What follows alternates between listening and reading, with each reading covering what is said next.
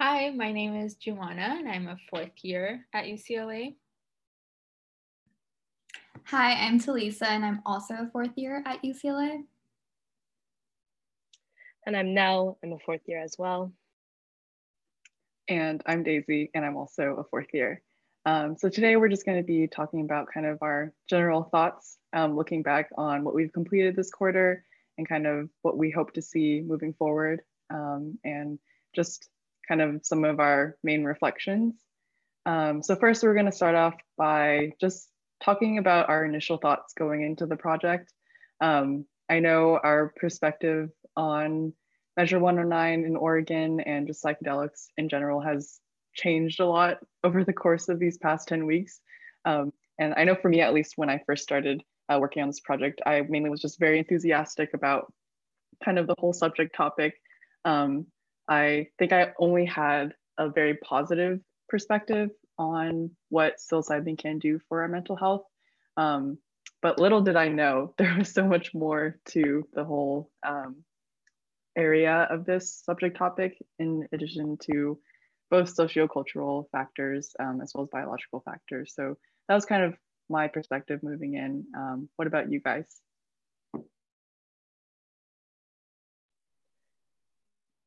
Yeah, well, I think when when you proposed this topic, and I think maybe later on it would be great for Daisy to go sort of a little bit into detail about how she chose this topic, since um, the, the she was the origin point for this um, whole project, and it was her idea um, to take on Measure 109. Uh, but my knowledge prior to this project was really just about like psychedelics in a cultural setting and not so much in a medical setting. And um, while I knew that Oregon was passing some really progressive legislation, I mostly knew about their decriminalization of all drugs. I didn't know um, so much about Measure 109 and um, the use of psilocybin for um, uh, mental health treatments. And in fact, I didn't even know what psilocybin was until Daisy proposed this project. So I think that my learning curve has been really, you know, I started out by reading a lot of material that just sort of like gave me a baseline understanding of the history from like the 60s on on to today and then also the recent medical research um, and, and just from a legal perspective how interesting it is um, for this to be happening in oregon who has been on the cutting edge of um, the liberalization of drugs uh, for decades now Yeah, I would say that my knowledge on psychedelics prior to this project were very limited, and I wasn't even aware. I had heard of mushrooms or shrooms when they're talked about in a cultural setting, um, but I didn't know that psilocybin was the main ingredient, and I didn't know that it could have an impact in medicine. Um, and while I didn't know a lot about psychedelics, I was aware of like the large negative stigma, especially concerning shrooms and psilocybin being the, that active ingredient. Um, so it's been interesting to see my opinion change into a more positive one after all the research that we've done. Yeah, at the start of this project, I knew close to nothing about psilocybin and even things like shrooms. Um, I think it's also because I didn't, um, I found it like taboo to talk about things like LSD or ketamine or like any other psychedelics because they are banned in a lot of countries and places.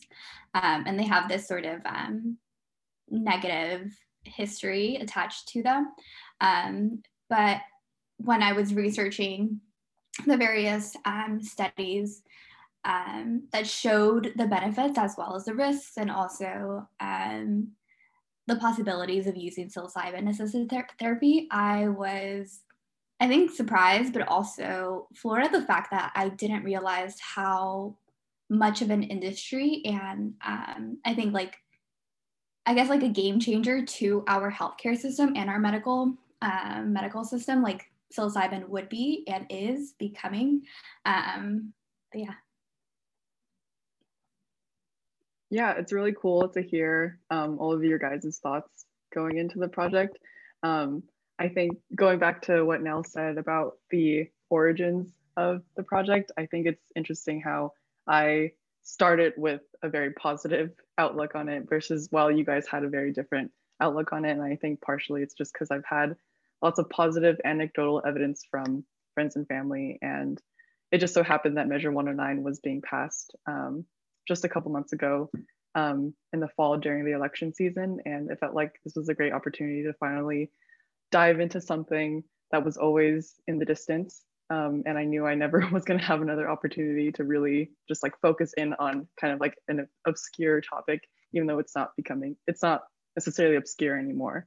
Um, so I think that kind of leads into our next subject topic, which is um, what our favorite parts of the project was, because um, I think we all had a very one-sided view of psilocybin and just psychedelics in general when we first started, but now we have a very multifaceted view of all of the different sectors that go into implementing Measure 109, as well as just the cultural shifts that might have to happen if we want to really legalize it or bring it to more of like a larger scale.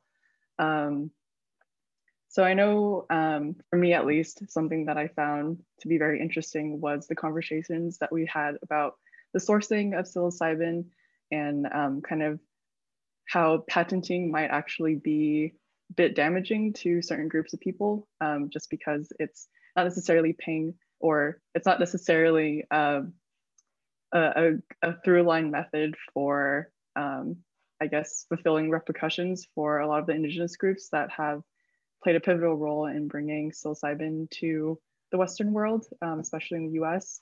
And it's also interesting because it brings back, uh, brings into another topic of nature and how um, whether or not we should be, I guess, commodifying plants, but you know, most of our ingredients are from plants anyway. So it just seems like this is a very vivid um, topic to use as like an example, as a gateway to discuss all these various problems. Um, yeah, what about, what about you guys?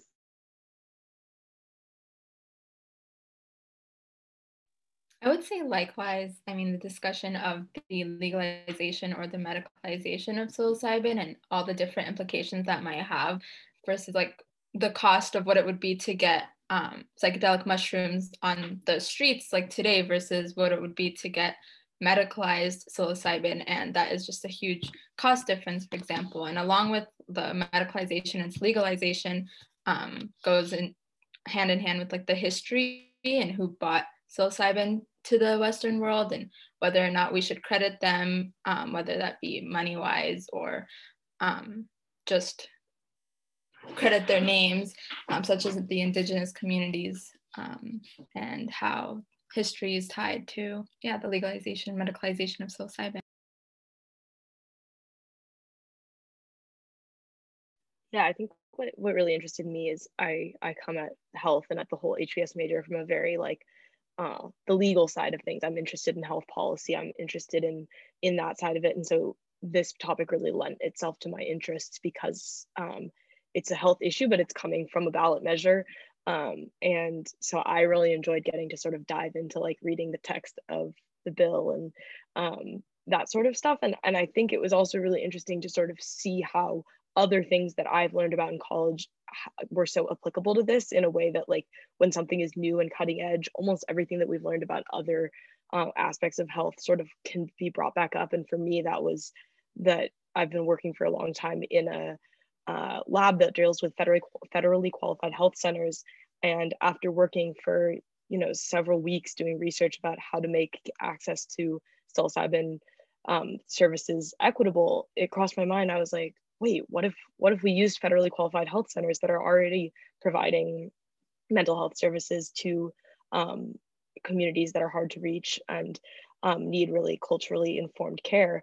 Um, so I enjoyed sort of the way that such a new topic, there's not a lot of literature. So it, it involves thinking, using our own um, knowledge that we've developed in college to address these issues. And I think that was what really made this a, a fun project was how much power we had to take it in any direction and be totally founded in whatever direction we take it because it's such a cutting edge issue. I I found the topic of neocolonialism to be the most interesting. It's also the one that I'm I worked on um, and really focused on. And I think I found it interesting because, again, like I came into this project not knowing much besides the fact that shrooms were a thing Um, and mainly like in my mind, they were a thing of like the 60s and the 70s. Um, and once I started to dive into um, the history and the background of neocolonialism tied to psilocybin, um, I couldn't believe that. Well, one woman's story, Maria Sabina's, was like completely buried um, behind like a white man. Um, and so, along with her, um, the Mazatec community, as well as other different indigenous communities have been buried and they're kind of marginalized um, and excluded away from the discussions on psilocybin.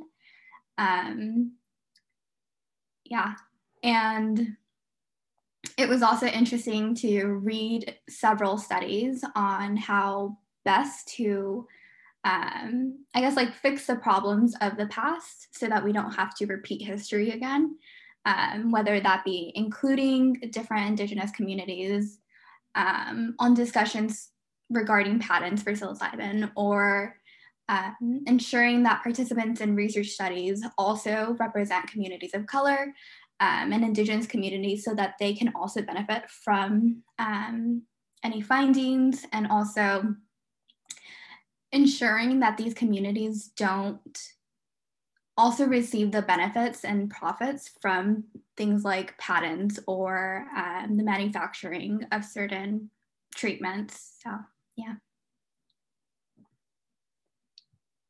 Yeah, definitely. And I think just based on all the answers that we provided and just like the sheer amount of topics that we just touched on within each of our answers, it just shows how broad the the topic is and um, kind of how vast it, it permeates into all these various different sectors. So um, moving on to kind of like our next topic in terms of like some challenges we faced, I think definitely it was very difficult trying to narrow down our scope in terms of what we could research and what kind of contentious topics we wanted to touch on because um, at the end of the day, we are interested in looking at the implementation of Measure 109 in Oregon. Um, but at the same time, it's very difficult to ignore the long history of the psychedelic movement, like um, Jumana and Talisa talked about, um, as well as the history of the war on drugs, which um, Nell touched on briefly, and um, and also just like the various amounts of psychedelics that are still being researched and have already maybe been used already in certain states in certain states for for health reasons. Um, so it was very difficult to narrow down everything um, and just to figure out kind of where we wanted to take our i guess nonprofit or sorry not nonprofit um, our social enterprise um, proposal um, but yeah what are some other challenges that you guys think we had to deal with i think that sort of my answer to that would be the flip side of what i said was my favorite part is that doing something that is more cutting edge means that there isn't always an answer to your question when you're researching something, whether it's you can only find sort of like a new news source and no scholarly liter- literature, um, or or even just not being able to verify something that you read from one source because it's only been written about by one person. Um, I think it it sort of just made it a little bit more challenging to figure out what the consensus opinion on something was. Um, and I but in the same time, then, like I said in my last answer, it gave us a lot of power to take the project how we wanted to to take it and to sort of form formulate our own opinions and feel validated in formulating those opinions. Um, and I think we'll get to this later, but then when we had the chance to speak to Dr. Charles Grob, um, who is an expert, and speak with him in person um, or you know over Zoom, that was really you know filled that gap that we had um, been been seeing. So I, I don't know what you guys will see as the challenge, but that was definitely what I thought was the biggest challenge. I think I also had the same struggle in that there was a lack of not a lack of information, but with something so new, um, such as psilocybin, especially in its use in mental health, there's not um, many testimonies. For example, like for me, I would want to read how psilocybin has affected somebody and what mental health disorder they specifically had and what their trips made them do. But since, especially since Measure 109 is still in its developmental period, there hasn't been much to um, draw on from that, at least from personal experiences. And without that, it was kind of hard to make a solid footing in the theme that I that we were trying to get across. Um, but with that, we were still able to find a, a lot of research on psilocybin and how it can help medically.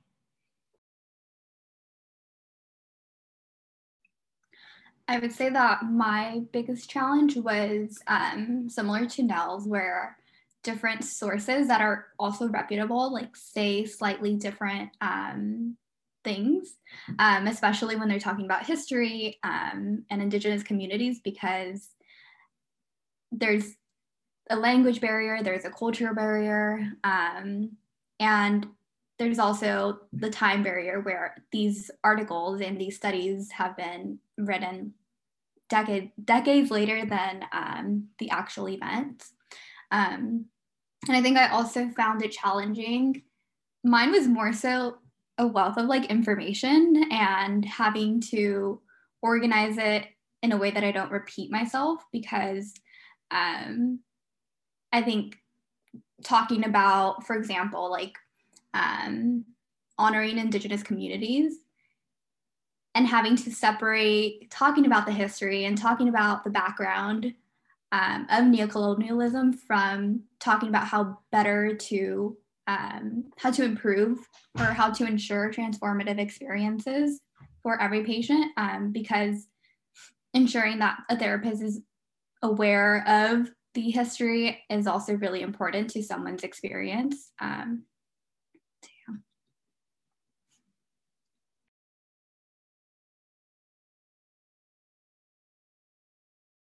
Daisy, what about you? Oh, I, I said in the beginning that. Wait, sorry. Uh, Can we cut the ums and the likes that I did when talking? I think you sounded fine. But we can do that though. If, if yeah, yeah. Um. Oh no! I in the beginning I just said you had already um, gone. Yeah, yeah, narrowing right. down. I totally forgot. um, I'm trying to figure out how to transition to the next topic. There was something in my head, but then it left my head. um, was it like a question that's not on there? No, it was like someone brought up something about like um trying to remember.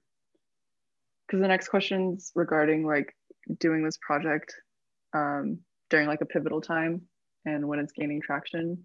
And i had something to like transition into that. I mentioned dr grob in my part. Was that what it was? Yes. Okay how should i okay how are we going to tie that back because do you want do you want me to do it i can say like circling back to what i how i mentioned dr grob yeah, yeah. earlier um and just want to do it okay yeah go for it yeah so circling back to something i mentioned in, in my past answer um, we had an interview with Dr. Charles Grob of UCLA Harbor Medical, who is and has been for a long time at, at the forefront of the psychedelic movement for uh, researching its medical purposes. He's a trained psychiatrist and um, he has conducted a lot of research that has been really impactful in the field. And so, you know, because of our ties to UCLA, we were able to set up an interview with him. And I know that for me, the moment when we had that interview and talked with about these things we've been researching with him and asked him his opinions on Measure 109 and his opinions for what we, um, with our social enterprise, should recommend was the moment that I realized, oh my gosh, what we're doing is really of the moment and that we're hitting on some things that he too sees as the most important issues. Um, and then it was also really cool to see um, that the same week we interviewed him, he was interviewed in the New York Times um, on a very similar topic. So I guess the next question we sort of can go into is what did you guys think of that interview and what did you take away from it? I think it was really helpful in that I think his perspective really grounded us because, um, like Jumana, Nell, and Talisa previously mentioned, there aren't a ton of sources um, on how psilocybin can be beneficial for our health, um, both in like the social and biological sense. And because of that, and also because we're seeing kind of like a revival in the psychedelics movement, um, it's like a very hard hitting topic. There's just a wide array of very positive um, messaging on psilocybin and um, everyone's like really excited about implementing this into the mental health care system, and that's great. Um, but to Dr. But according to Dr. Grob, he you know was also very cautious because I think he's been with this movement since the 60s and 70s when there was this like heightened sense of positivity towards psychedelics and then suddenly it got shut down because it was kind of like at this tipping point and for him he's very cautious about also not trying to um, you know push for something that maybe the world isn't ready for yet because we do have to take things a little bit slowly at times um, and so you know he was saying how it's great that we're really enthusiastic about it but at the same time we have to remember that there's still so much that we don't know um, and i guess like moving forward we can just continue to ask questions and never forget that like um, at the end of the day these are substances and these are you know dangerous drugs in certain set in certain settings.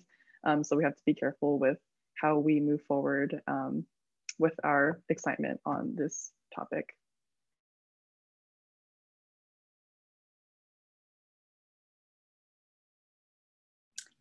I found the I really enjoyed the interview, um, especially because we interviewed Dr. Dro- Dr. Grob during a time where we were still unsure as to the direction of our project. Um, and after interviewing him, we I think we really, as a, like a whole, we felt really sure about where we where we were in our project. Um, and I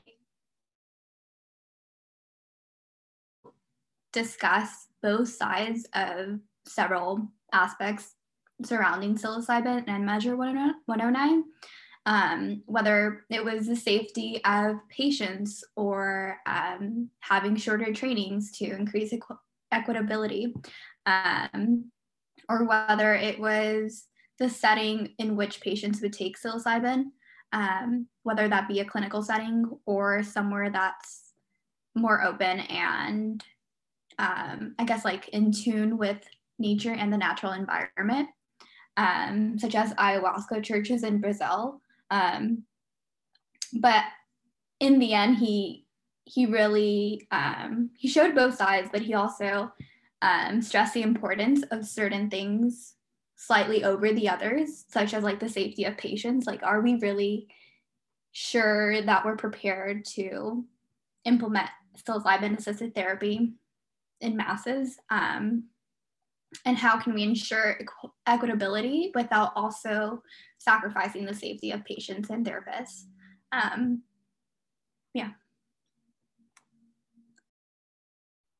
I also really enjoyed the interview with dr grob. I think more specifically i really enjoyed his um, talk about how measure 109 would be implemented. So for example he discussed um, when there's going to be that therapist and patient interaction, what do, what should we require of the therapist? Should the therapist have taken psilocybin before so that they're more aware of what the patient's going to experience and what kind of ethics are going to be tied into that? So it just really highlights the fact that there's a lot of minute details that need to be taken into consideration in order to ensure a safe and equitable use of psilocybin in mental health therapy.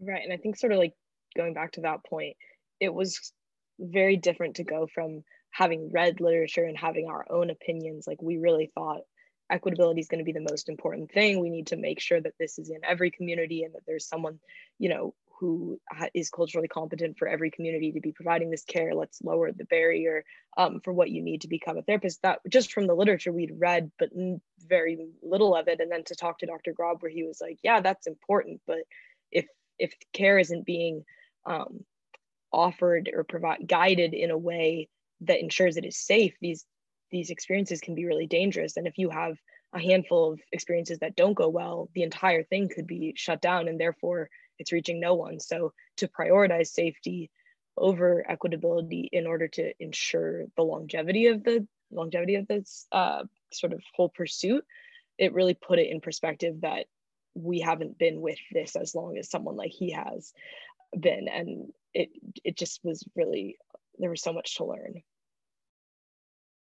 yeah we definitely really appreciate him for speaking with us and just giving us like that wealth of knowledge with, within just that short conversation that we had with him and you know while he was very cautious about kind of his way and his approach of um, how psilocybin or psilocybin assisted therapy would be implemented in Oregon. He was also very excited. And I think we all are very excited to see kind of where this will go into the future, not just in Oregon, but also for the rest of the United States. Um, so with that, um, what did you guys, what would you guys say um, excited you the most about kind of what's happening in Oregon or the future of psilocybin assisted therapy or just psychedelics assisted therapy in the future? Um, what are your general thoughts on that and kind of what are you um, looking forward to seeing or what you kind of hope to see?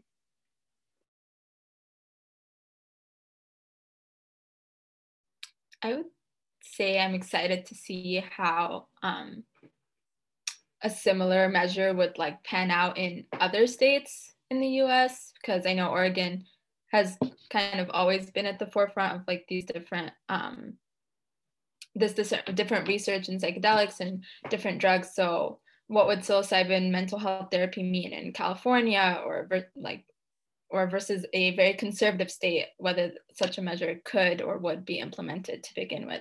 So I'm excited to see whether or not, um, if this is kind of successful in Oregon, if that same success can drag across the states. Yeah, and I think sort of even before that, I'm excited to see what, you know, in January 2023, when the development phase is over and Measure 109, you know, goes into into real uh, is implemented for actual, you know, provision of care, what form it takes, and um, there's so many sort of ambiguous elements that you know these two years are designed to sort of iron out and create a plan. But right now it's we don't know what that is going to look like. So i think come come january 2023 even though i will be far from doing this project i'll be really interested to see how that looks. Um, but then i think one other thing on the flip side of what jumana was talking about is I I focused on sort of how important decriminalization of drugs is, along with the legalization for medical use, because uh, without decriminalization, the legalization for medical use can just sort of draw a more defined line into correct and incorrect use and further criminalize um, certain uses of drugs. And so I'm curious whether in other states, potentially more conservative states that might pass psilocybin therapy for you know medical purposes but would be less likely to decriminalize all drugs in the way that oregon did um, whether there might be sort of some more problematic elements because it's pretty important that oregon did both at the same time but it wasn't necessarily going to pan out that way as they were both ballot measures that were voted on by the people I would say that I'm most excited for um, more organizations like the Ancestor Project, or also known as the Sabina Project, to pop up because um, seeing BIPOC communities, especially um, Indigenous communities, take a stand and um, take charge of their place in psilocybin discussions is really inspiring. Um, and it it um, it doesn't feel like history will repeat itself, especially because these communities are much more informed and they have, um, I guess, like the tools and also the um, momentum to continue to take charge of like I guess like their seat at the table. Um, so it's not no longer just going to be big corporations um, and pharmaceutical companies discussing psilocybin or other psychedelics without their input. Um, so yeah.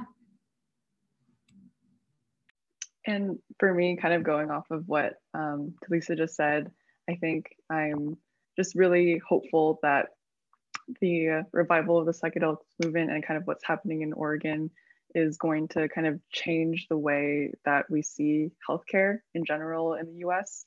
Um, I think Talisa brought up a good point about this idea of momentum and the social movements that are coupled with what we're seeing in Oregon. And I think it makes complete sense why this is happening in the beginning of the 21st century for us because, um, you know, there's a lot of issues that we're trying to resolve, um, whether it's social justice, whether it's um, racial issues or the climate crisis. I think what, even though these are very, you know, broader problems that we're facing, um, they're all tied within each other. And I think um, shifting our healthcare into something that's more um, preventative and also like more long lasting rather than just feeding pills to people um, and just you know garnering funds for the pharmaceutical companies. I think it's really exciting that we're taking a push in a different sector um, to kind of cause a paradigm shift in how we view both healthcare and also just um, our environment and the people around us. So hopefully something like that will happen, but I think it's already happening.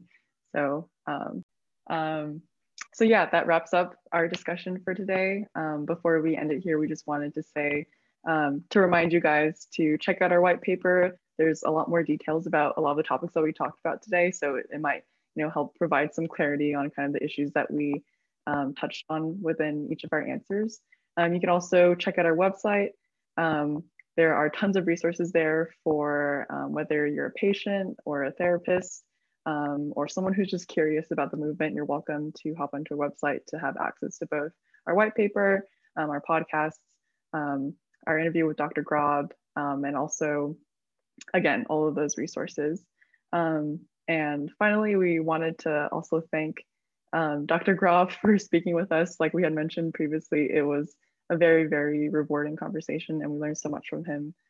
we also wanted to thank Professor Kelty for being an awesome professor for our last quarter at UCLA. It's been a lot of fun um, working on this project and being a part of this major um, and this class. And we really appreciate all the work that he put in to help guide us through this quarter. Uh, we also wanted to thank our TA, Stephanie, who has also been really helpful and awesome and um, really patient with us. And every week she gave us really great advice on how we could proceed with our project. Um, yeah, and finally, I also wanted to thank my amazing group members, Jumana, Talisa, and Nell. It's been really fun working with you guys and couldn't have asked for a better group. Um, hopefully we can meet each other in person one day. you can cut that part out. Seriously. well, and, and